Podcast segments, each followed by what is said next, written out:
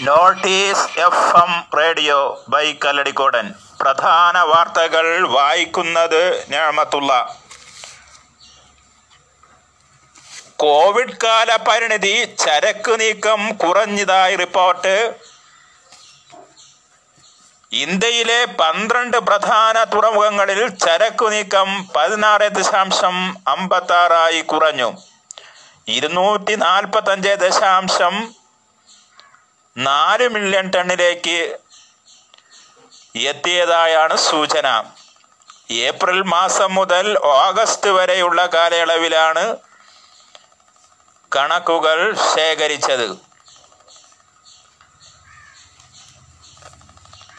April മുതൽ August വരെയുള്ള കണക്കുകൾ പ്രകാരം ഇരുന്നൂറ്റി തൊണ്ണൂറ്റി മൂന്ന് ദശാംശം അറുപത്തേഴ് മില്യൺ ചരക്കുകളാണ് പന്ത്രണ്ട് തുറമുഖങ്ങളും കൈകാര്യം ചെയ്തത്.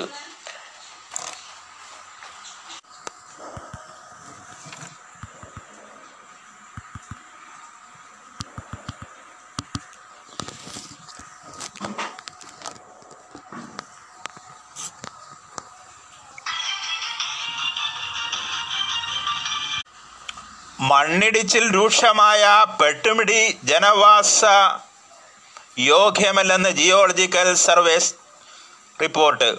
പരിസ്ഥിതി ദുർബല പ്രദേശമാണിത്. അതിതീവ്ര മഴയാണ് മണ്ണിടിച്ചിൽ കൂടിയതെന്നും റിപ്പോർട്ട്.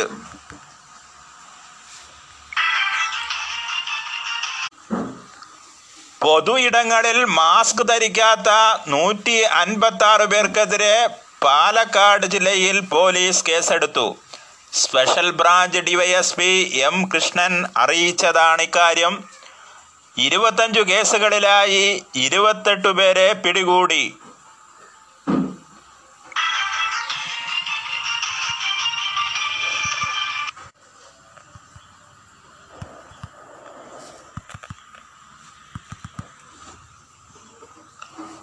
മാധ്യമം സീനിയർ ന്യൂസ് എഡിറ്ററും കേരള പത്രപ്രവർത്തക യൂണിയൻ സംസ്ഥാന സമിതി അംഗവുമായ എൻ രാജേഷ് അന്തരിച്ചു. അമ്പത്താറ് വയസ്സായിരുന്നു പ്രായം. കോഴിക്കോട് തൊണ്ടയാട് നാരകത്ത് കുടുംബാംഗമാണ് കരൾ സംബന്ധമായ രോഗം മൂലം നാലു ദിവസമായി കോഴിക്കോട് മിംസിൽ ചികിത്സയിലായിരുന്നു. Madhyamam journalist union Madhyamam recreation club എന്നിവയുടെ പ്രസിഡന്റാണ്. കോഴിക്കോട് പ്രസ് ക്ലബിന്റെ പ്രസിഡന്റായും സെക്രട്ടറിയായും സേവനമനുഷ്ഠിച്ചിട്ടുണ്ട്. പത്രപ്രവർത്തക യൂണിയൻ രംഗത്തെ മുൻനിര നേതാക്കളിൽ പ്രമുഖനായിരുന്നു.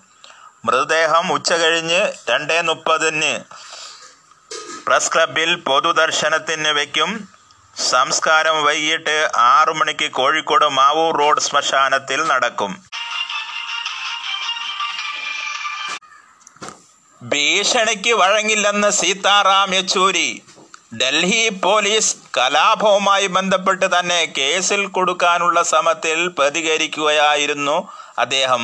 അതേസമയം ഡൽഹി കലാപവുമായി ബന്ധപ്പെട്ട് സി പി എം നേതാവ് സീതാറാം യെച്ചൂരിക്കെതിരെ കേസെടുത്തിട്ടില്ലെന്ന് ഡൽഹി പോലീസ് വ്യക്തമാക്കി. നുണ പറയുന്നവരുടെ കാര്യങ്ങളുടെ നിജസ്ഥിതി പറയാനാവില്ലെന്ന് മന്ത്രി ജലീൽ തന്റെ മുഖപുസ്തകത്തിൽ കുറിച്ചിട്ടു.